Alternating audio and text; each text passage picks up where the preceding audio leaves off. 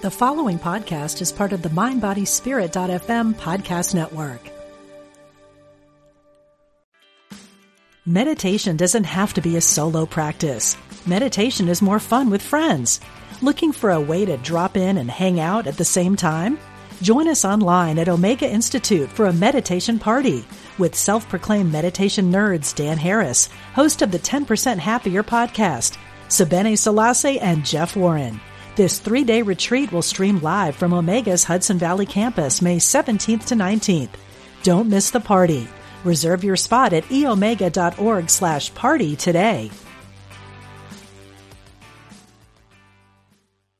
I had just arrived in London at 18 and spotted this movie marquee, Meetings with Remarkable Men.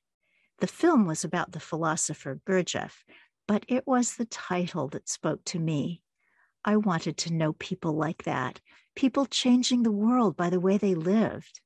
I've sought them out ever since, and now we'll hear from many of them on the Victoria Moran podcast, Meetings with Remarkable Women. Welcome to the podcast. Your host, Victoria Moran, author of Creating a Charmed Life, Younger by the Day, and Main Street Vegan, invites you to conversations designed to help you thrive in your body, cozy up to your soul, and use your unique gifts to change the world. Now, here's Victoria.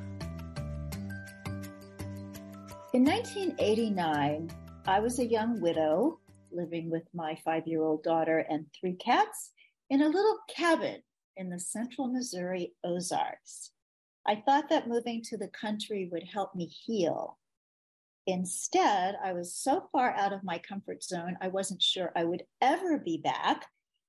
Although I made good friends and I did some good work, writing for smallish magazines like East West Journal, Mothering, New Age Journal, Vegetarian Times, Daily Word, and I had an assignment to write a story about women's spirituality and female theologians. As part of my research, publishers sent me books that changed my life. And one of them was The Gnostic Gospels by Elaine Pagels.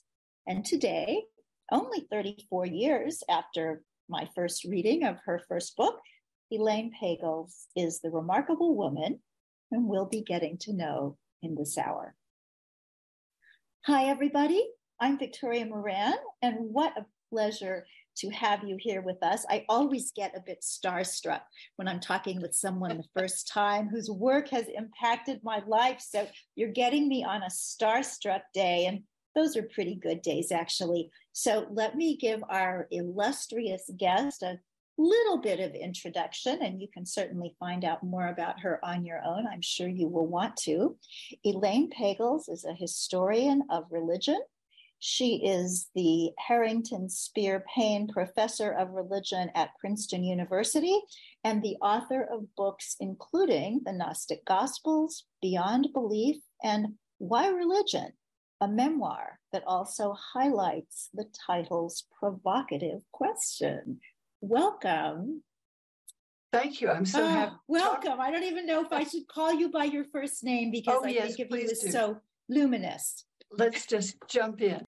Lovely to have you. And the kind of religion that you have studied most in your life, although you certainly are very erudite about religions of the world, but certainly it's Christianity, the history of Christianity, the origins of Christianity. And my first question is, are you a Christian? Well, that's an interesting question, Victoria. I mean, yes, in a way, in the sense that I grew up in traditions that were primarily Christian, in California, mostly Protestant. And I responded to them sometimes in powerful ways. But I don't like the designation of being one of this person, one of this group or that group, as if it excluded the others.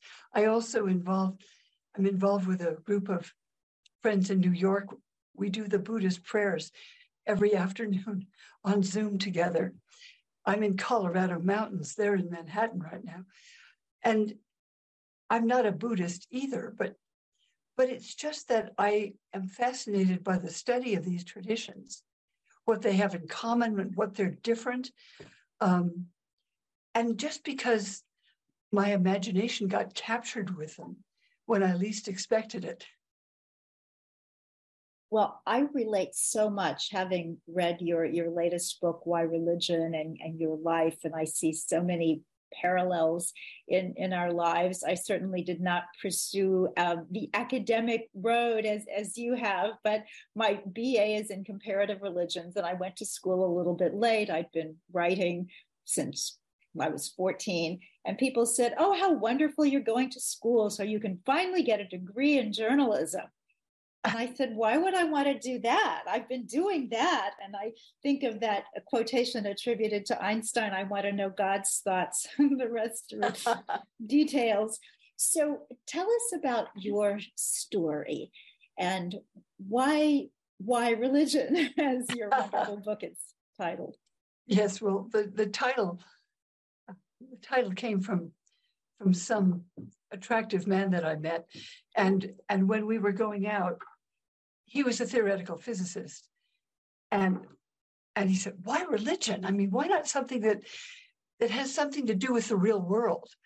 And I said to him, "Well, why do you study elementary particles? I mean, can't see them. I mean, they're invisible. It has nothing to do with what?" And we both realized we were trying to understand something fundamental. But also, Victoria, my family was not particularly religious, sort of nominally Christian. My mother took me to a Methodist church growing up, which was okay. It was not exciting, but I found it moving in some ways.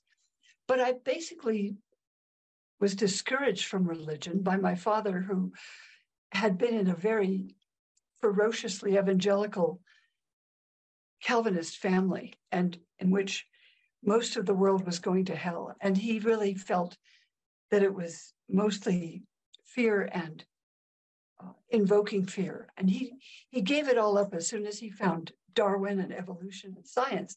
And then he became a scientist. So he said, "Okay, all that religion stuff is just silly old folktales, irrelevant. We don't need that anymore."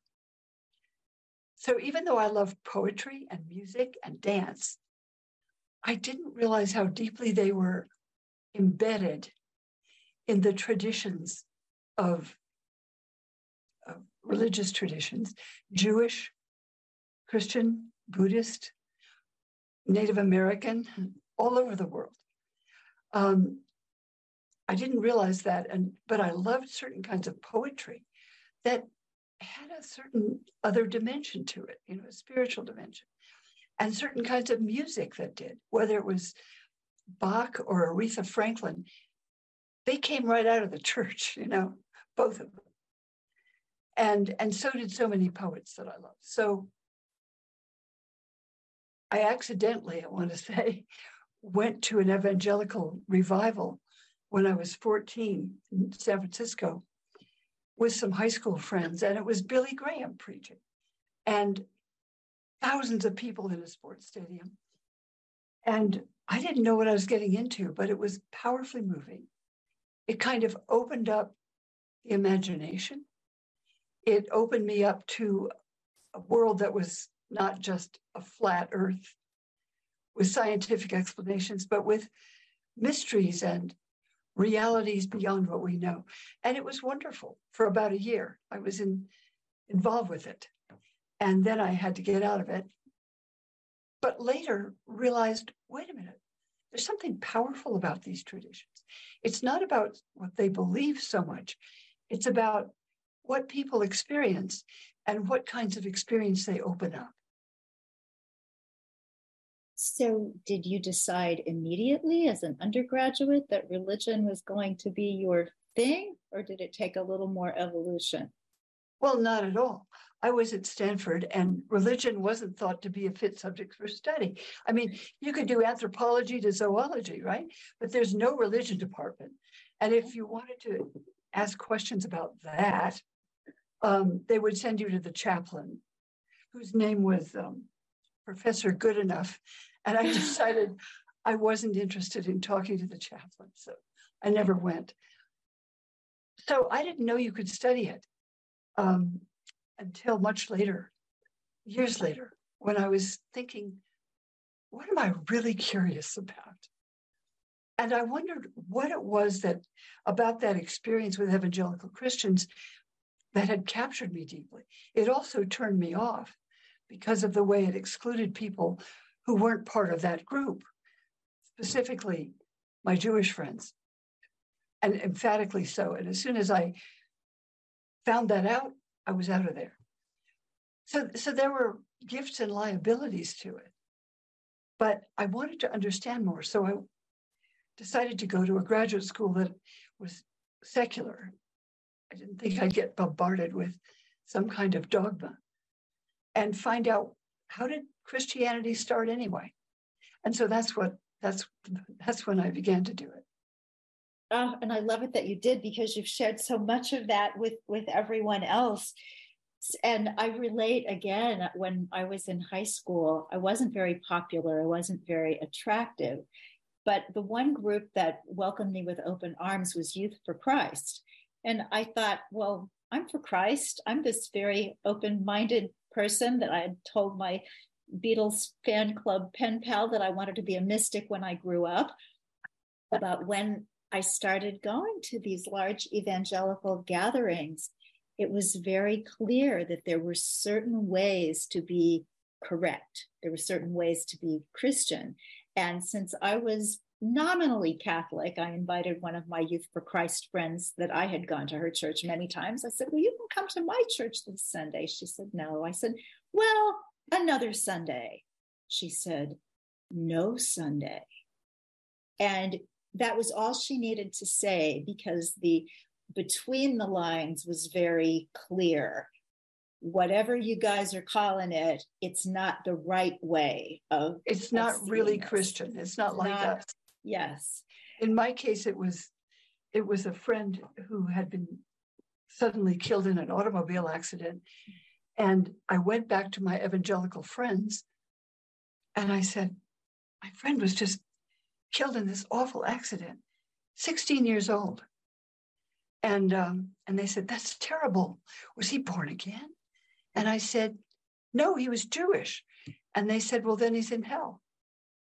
And I felt like I'd been socked in the stomach. And I just walked out of there by myself and never went back. Because I thought, whatever you were talking about God's love, this isn't that. Yes. But they did have some of that. Yes. But they had that exclusion that you talk about. Yeah. And that was absolute in a way.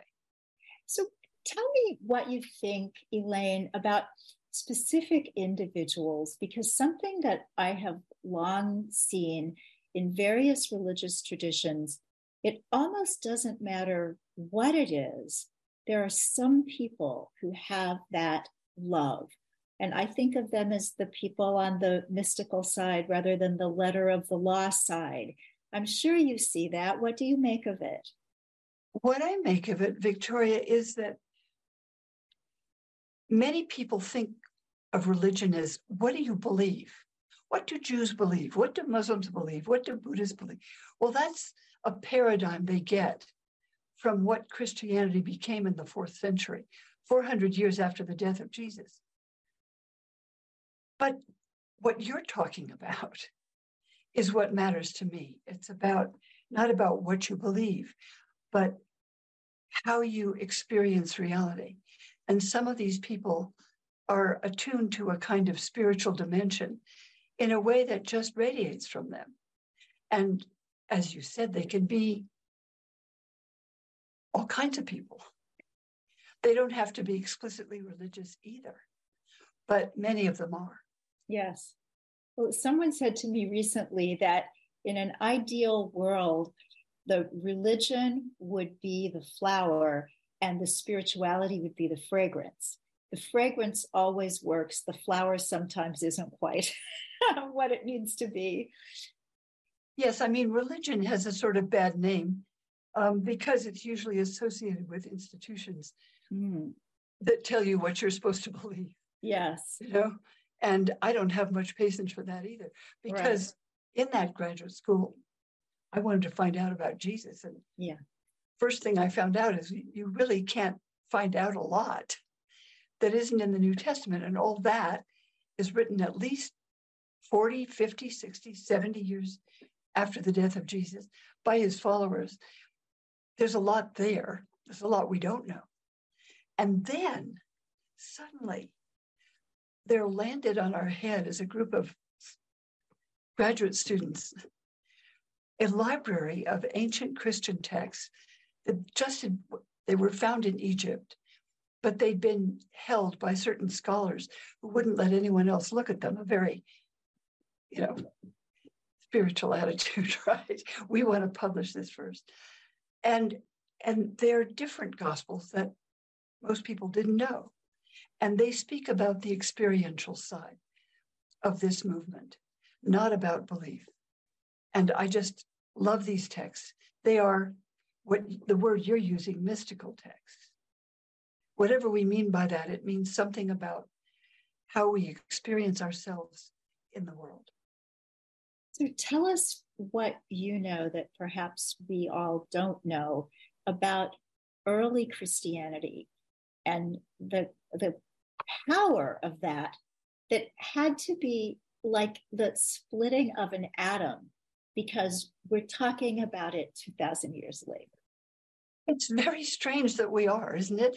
I was thinking the stories about Zeus, we're not talking about them. I mean, they're pretty interesting. But the stories about Jesus, I've been talking about them much of my life, and I think, why? You know, what is it about these stories that are so compelling? So right now, what I'm writing is about how people interpret them, the many ways they're told, how filmmakers are using them, and poets and artists. And I think it's because they speak to human experience. They're not doctrines, they're stories. And they're stories that very often begin in the world we live in, where somebody's sick or blind or in need of something, and they end up with a miracle. They end up in hope. Those are in the Gospels.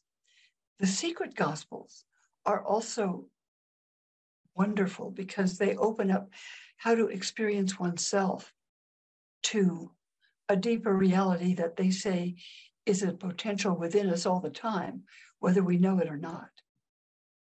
Well, let's start with your first book, The Gnostic Gospels, and tell people who don't know that word, Gnostic, Gnosis, what that means and where these Gospels came from. This, as I said, is a discovery that was found in Egypt in 1945, but they weren't published till much later, about 51 ancient texts. And they were called Gnostics because they didn't talk much about what do you believe. They didn't talk about faith so much. That word isn't there. It's about gnosis, which means what you know. But it's not intellectual knowledge like mathematics or geology. It's a different word in Greek for knowing, which means, do you know that person? Do you know who you are? Do you know yourself? Do you know God? So, you know, well, in Greek, there are two words for knowing. One is intellectual and one is heart knowing. In French, too, it's connaître, like je vous connais, right? I know you. Or it's savoir, which is head knowledge. Or it's in German, the same thing. Kennen and wissen, or Spanish, conocer and saber. So these languages discriminate. This kind of gnosis is about knowledge of the heart. And these Gospels, like the Gospel of Thomas, the Gospel of Mary Magdalene, Gospel of Peter, the Gospel of Truth, claim to be the secret teaching of Jesus, which people were supposed to talk about with people who were mature, but not necessarily write down. And what they seem to be is mystical traditions that were known among first century Jews and rabbis, maybe like Rabbi Jesus. Because if you read the Gospels in Greek, as I do, the word for teacher is rabbi. They would have called him that. But he might have known mystical Judaism. Whether he did or not what you find in the Gospels is about a kind of how the world came into being from divine light that was poured out into the universe. And that within each person, there is a connection of some kind of divine light within us that connects us with God, but we have to look for it. It's often hidden very deeply. And so the Gospel of Thomas, when I first opened it, there was a line I loved in which Jesus says, if you bring forth what is within you, what you bring forth will save you. If you do not bring forth what is within you, what you do not bring forth will destroy you. And I thought, well, you don't have to believe that, but it's true, you know. And I took it psychologically, you know, because we discover. Help us understand historically. I think that most people assume that when they hear about the traditional four Gospels in the New Testament, that those were written by the apostles of those names. But my understanding is that's not really the case. So what about when you get into the Gospel of Thomas? Did Thomas have something to do with that? We don't know who actually wrote any of these, Victoria. You're absolutely right, because originally these texts circulated without names, the ones in the New Testament. And then later, when people wanted to tell you, there are many Gospels, not just four, there might be 35, you know. So which ones are authentic? Which ones tell you the truth or the deeper truth? And so people would associate them with disciples because probably these were stories told by disciples. So it's not necessarily Matthew is the author of the Gospel of Matthew, but it's the Gospel the way Matthew taught it, or the Gospel the way Mary Magdalene taught it, or Peter. Could be. Anyway, somebody handed those traditions down. We have lots of them. And the ones that were just found were censored by the church, buried, burned, destroyed, called heresy, that you shouldn't read them. But that word, in Greek, it means choice. And bishops thought choice wasn't too good for people. They wanted to say, no, let me tell you what you're supposed to believe, right? Don't make a choice. But these texts are about finding your own way. So let me just summarize what I think a lot of people who perhaps are Christian or have looked at Christianity from outside believe about Jesus. And then I want to know from you, with your knowledge of these secret gospels as well, what we're missing. So we're looking at someone who was born of a virgin in a stable and made it through childhood. At age 12, he was in the temple, quite precocious. Then he disappears and surfaces at age 30, baptized by his cousin. And then he starts to preach, angers the Roman authorities, is crucified, and on the third day rises from the dead. Tell me everything I got wrong. Well, I don't know what you got wrong, because how can you verify it? That's tradition. The secret Gospel of Thomas. Well, first of all, the idea of virgin birth is not in the earliest gospel, which is Mark's. It's not there at all. The only divine birth it talks about is when Jesus is baptized, it says the Holy Spirit comes upon him and charges him with energy. And a divine voice says, this is my beloved son. So God sort of speaks, but it's not about a biological anomaly. And in Orthodox churches, Protestants or Catholics, the Jesus you're talking about is seen as divine being, right? Not a human being, really, but much more than a human being. When I read the Gospel of Mark, it's the earliest one, he's very much a human being.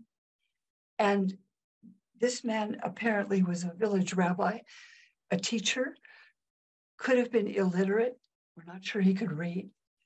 But he got to be known as a healer with divine powers. Some people thought it was demonic power.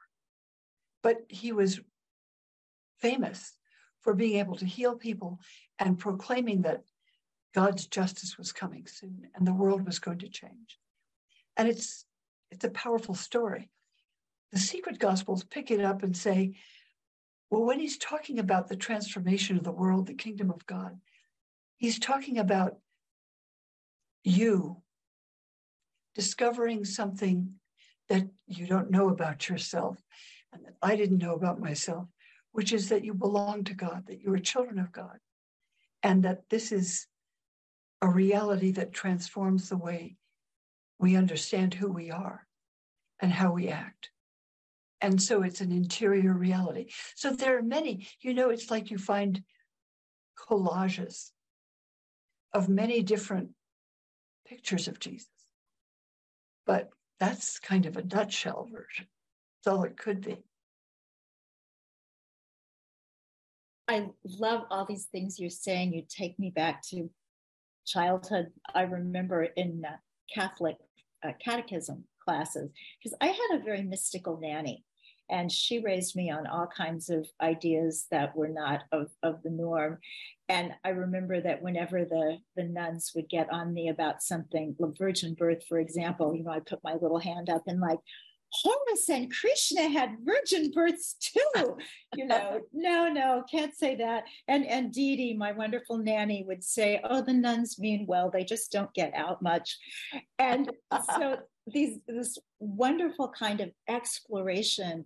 And I think the moment, regardless of tradition that somebody comes from, the moment that you allow yourself to open up to whatever you might find is so liberating, which sounds like when you decided to go to school and study all this. Yes, and I think that can be found in many places. I mean, some of the Catholic mystics like John of the Cross, amazing what's going on there. People find it in various ways. Yes. I think that perennial philosophy, the Aldous Huxley idea that at the heart of all these traditions is really a very similar message. I think so. And the kind of radiance you talk about, I'd love to know some of the people in whom you see it. But I was recently reading a book called The Book of Joy about the Dalai Lama and his close friendship with Desmond Tutu. Oh, yes. Beautiful book. And these men laugh a lot, and they're playful, and they're joyful, in spite of the fact that the Dalai Lama has had a very hard life, losing his family, you know, exiled from his country, you know, threatened by the Chinese when he left Tibet. And today, they claim they're going to name his successor, and he'll be somebody acceptable to the Communist Party. These people, nevertheless, have a sense of a spiritual dimension in life that is very deep, and that allows them to deal with a great deal of challenge and suffering. That's so true. And when you asked about the people that I see, I don't know so much that they're people with famous names. The one I was actually thinking of when we were speaking earlier was an evangelical minister. My daughter is a performer, and one of her acting teachers, who was a homosexual, died of AIDS back in the 90s. And we went to his huge memorial service at the big evangelical church where he had grown up. And this minister said, I have heard some of you say that this man was a sinner. Well, I want to say that we are all sinners. And I want to say that Jesus knows this man's heart. You do not know this man's heart. And I was so relieved, because I was worried, being there with my daughter and all of her friends, that there might be that implication that this wonderful, wonderful person who had taught these kids so much and uplifted them so thoroughly might not be in God's favor. And to hear this gentleman speak as he did just it made me a little bit less judgmental. And then I think too, sometimes I know you've had this experience, you're sitting around a table, you're out with your friends, probably in my case, it's usually out with women friends. And I look around and think, what is this? Some kind of beauty pageant? How are all these women so utterly gorgeous? And it's because for that moment, I'm seeing their inner light instead of, smudged mascara. Yes, and Pope Francis also let go of the judgment. I mean, that was a big step for him in that position to do. And, the open-heartedness of it is something very important for so many people. Not to reject people because of their sexuality or because of their race or because of their culture or whatever. I mean, those people who have that kind of radiance, yes, don't do that. Yes. What a wonderful word, radiance.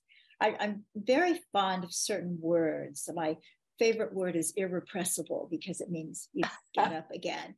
But I'm going to start using radiance more and putting that on some Post-it notes because that's a good one to think about. So you have mentioned a few times Mary Magdalene.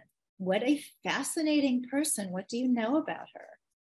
Well, what you would have learned in Catholic tradition, right? That she was a prostitute and a repentant sinner.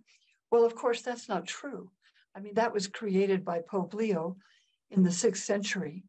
He made that association. There's nothing in the New Testament that suggests that Mary Magdalene was a prostitute. She was actually a woman who followed Jesus as his disciples did and actually provided for them from her resources, which suggests that she had some kind of business, as some Jewish women did.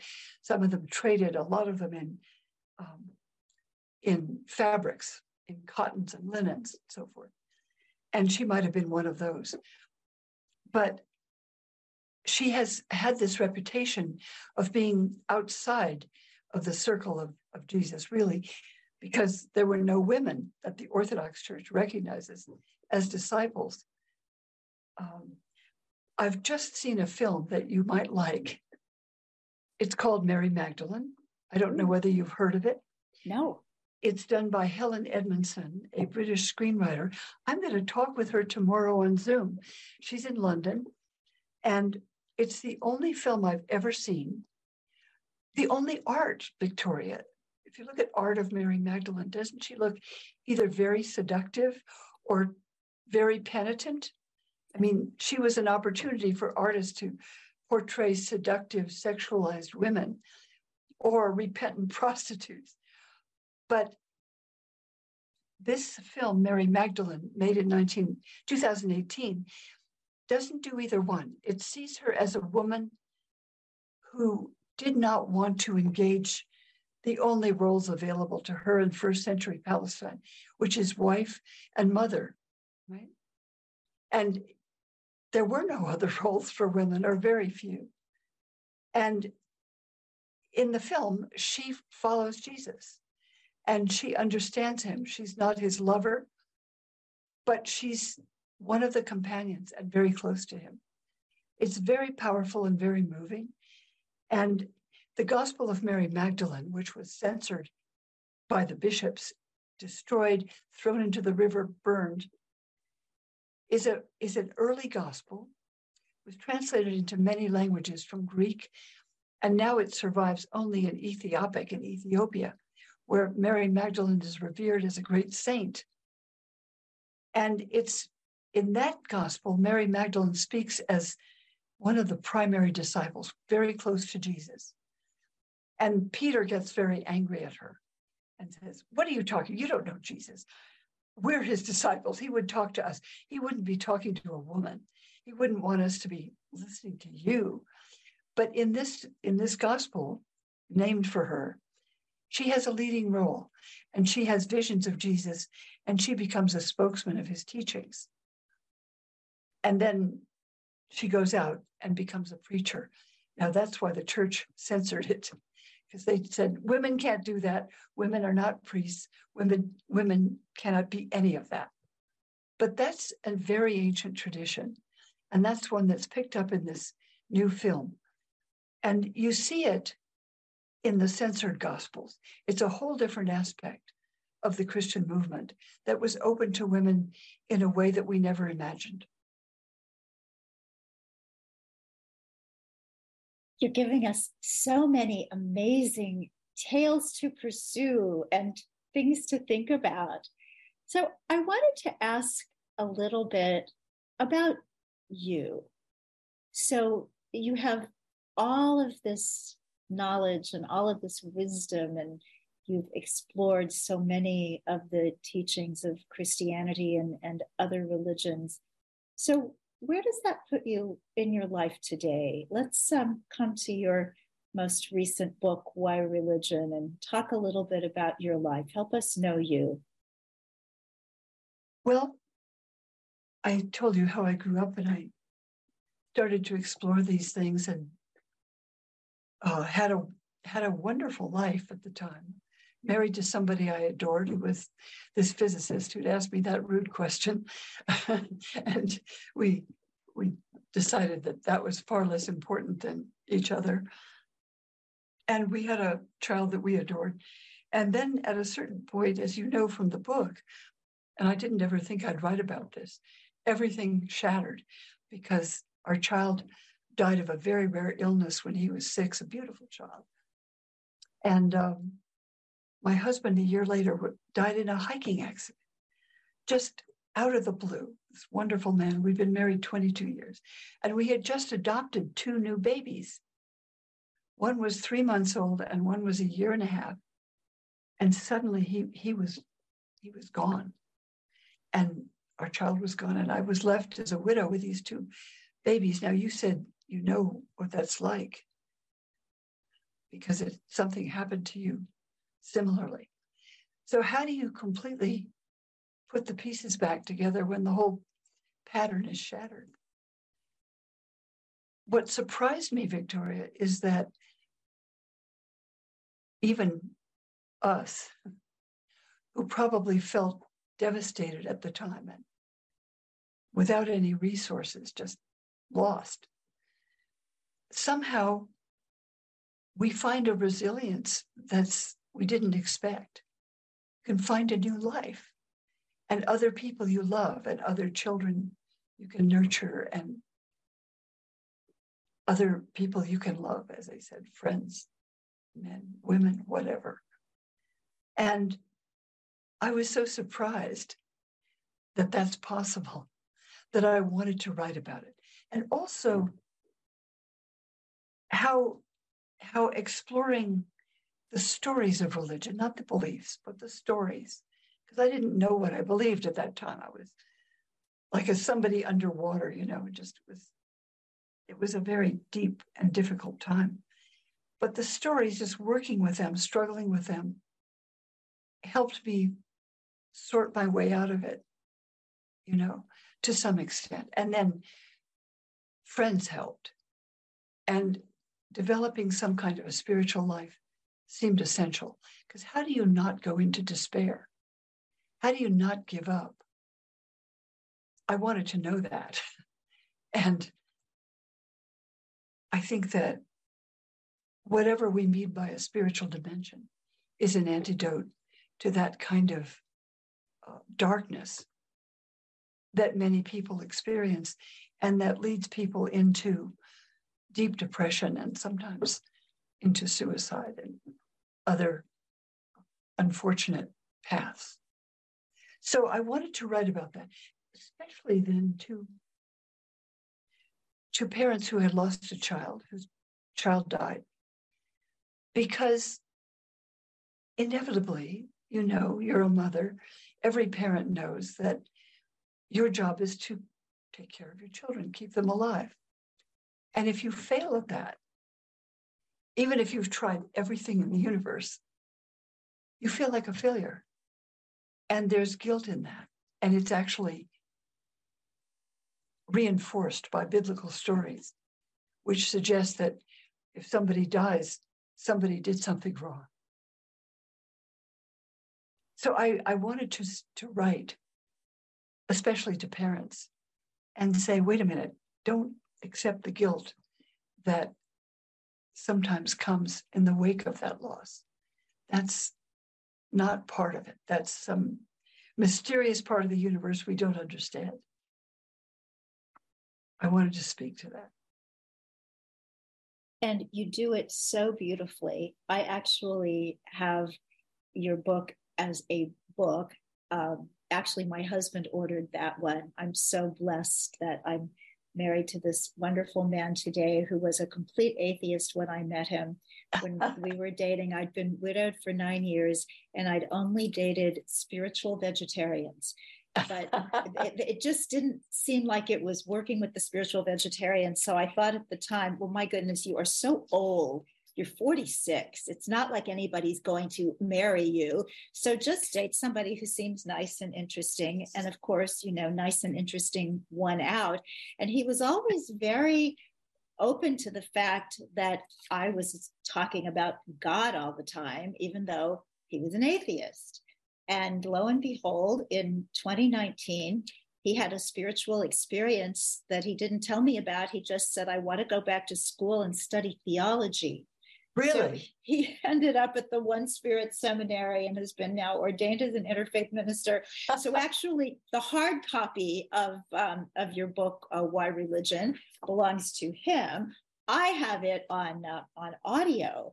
And the way that we actually connected was that the wonderful reader of your audiobook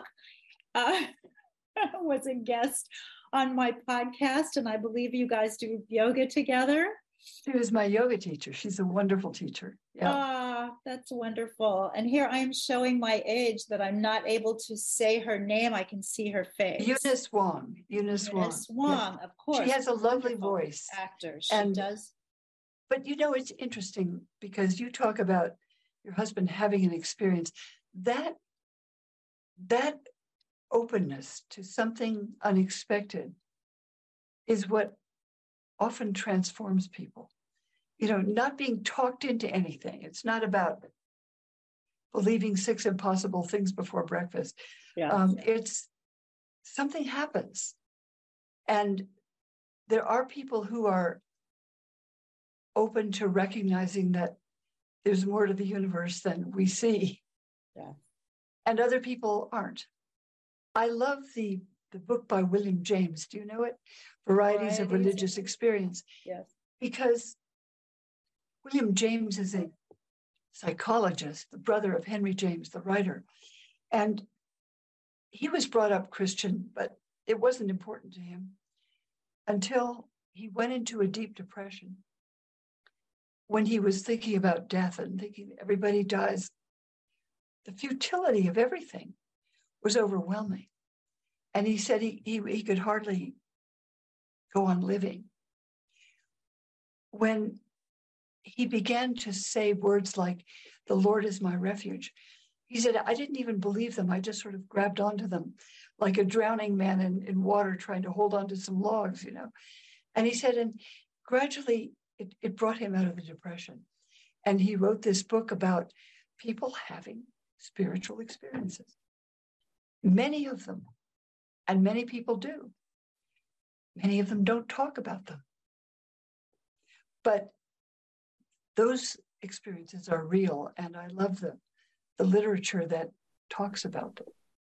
I do too. I live on those. I live on serendipities and coincidences and things that just seem to cross at the proper point. So, Elaine, you're so respected in the worlds of religion, theology. Tell us about your own spiritual life. Well, I find myself drawn toward certain kinds of music, particularly. I often go to an Episcopal church in Princeton, not because it's an Episcopal church, but because it's a very beautiful church and because the music is wonderful. And importantly, the priest happens to be a man of the Spirit. Not all of them are. Some are pretty ordinary people. This man is more than that. There's a quality of his understanding that I recognize is trustworthy and deep, you know. But it needn't be that. I'm here in the mountains, and I don't go to the local Episcopal church here. I used to go to the Trappist monastery, Roman Catholic monastery. And they knew I was a heretic and a Protestant, but the monks didn't care because they're living on a very different level.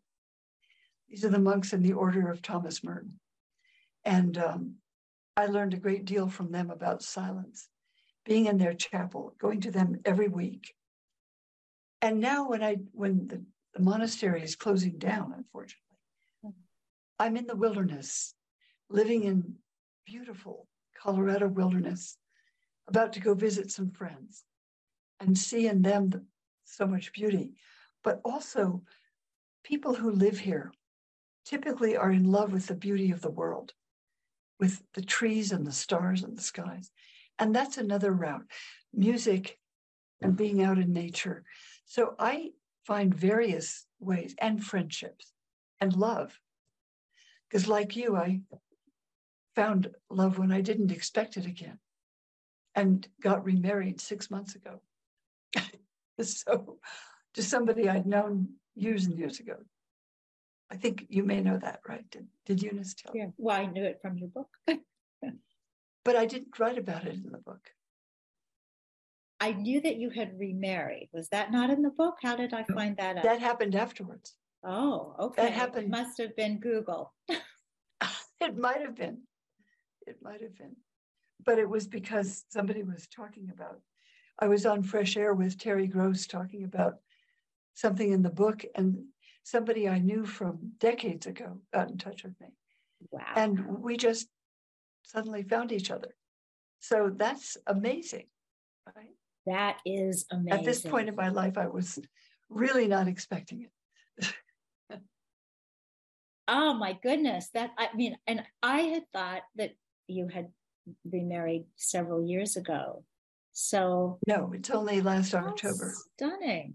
Well, congratulations. Oh, that's beautiful. That's beautiful.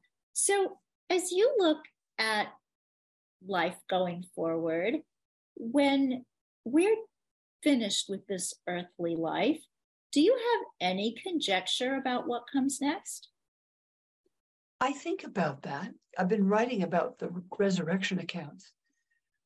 I was brought up to be a rationalist. So it was Steve Jobs who said it, lights out, right? That's what death is, famously. And that's what I assumed. It's just nothing, I don't know.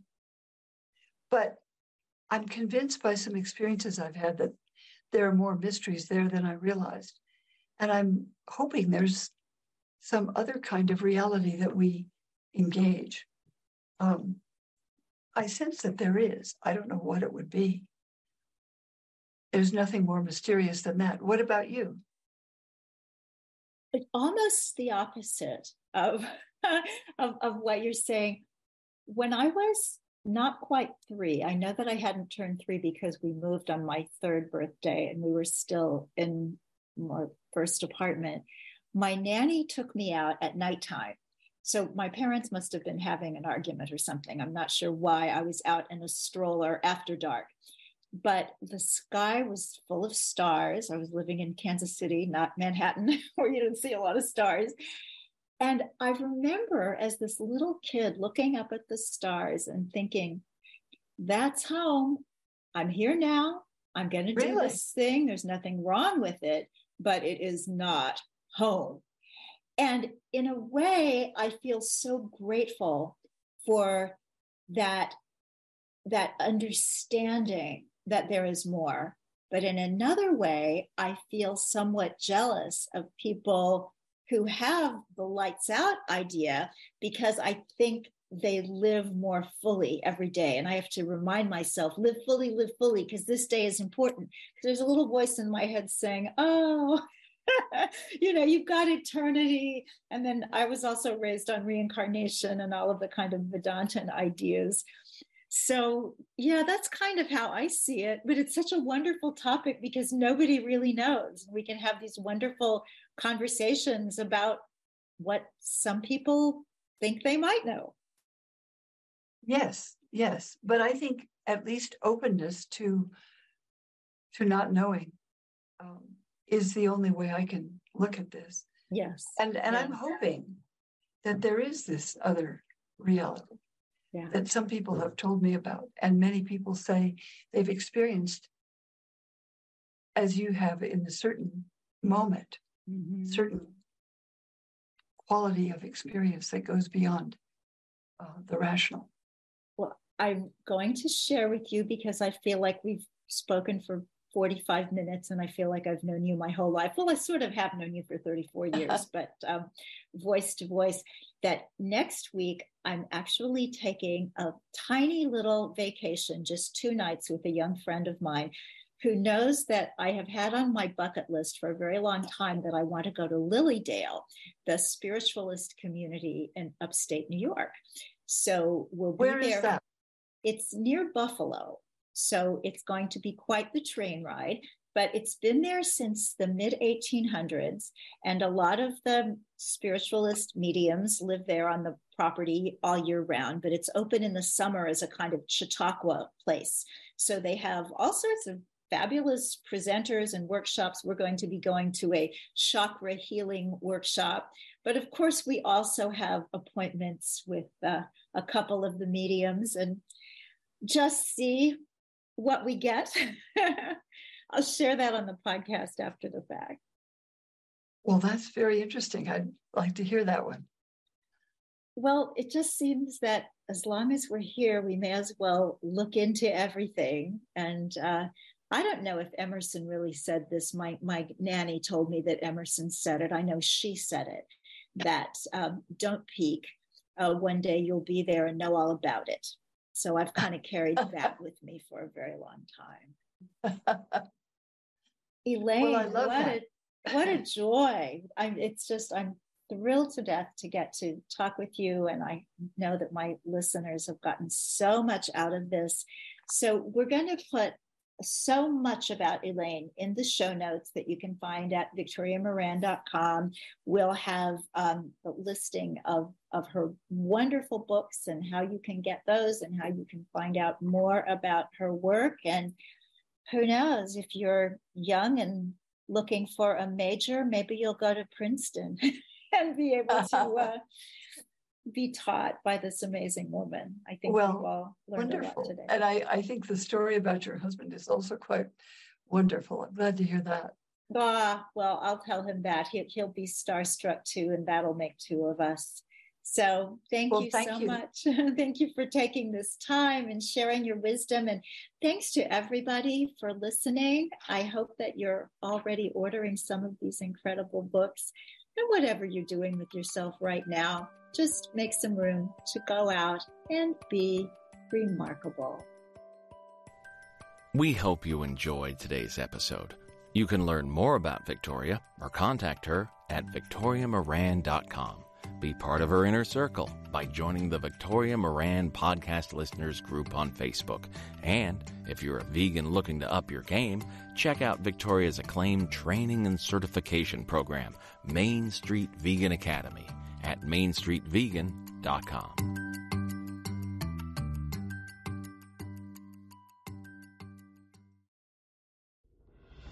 Are you looking for help on your path to healing? I'm Lisa Campion. I'm a psychic, Reiki master, teacher, and energy healer. On my podcast, The Miracle of Healing, I'm going to help you on your healing path. Listen to conversations with leading teachers in energy medicine, quantum healing, and people who have recovered from loss and illness. Whether it's to take care of your own healing or to help other people, this is the podcast for you, right here on MindBodySpirit.fm.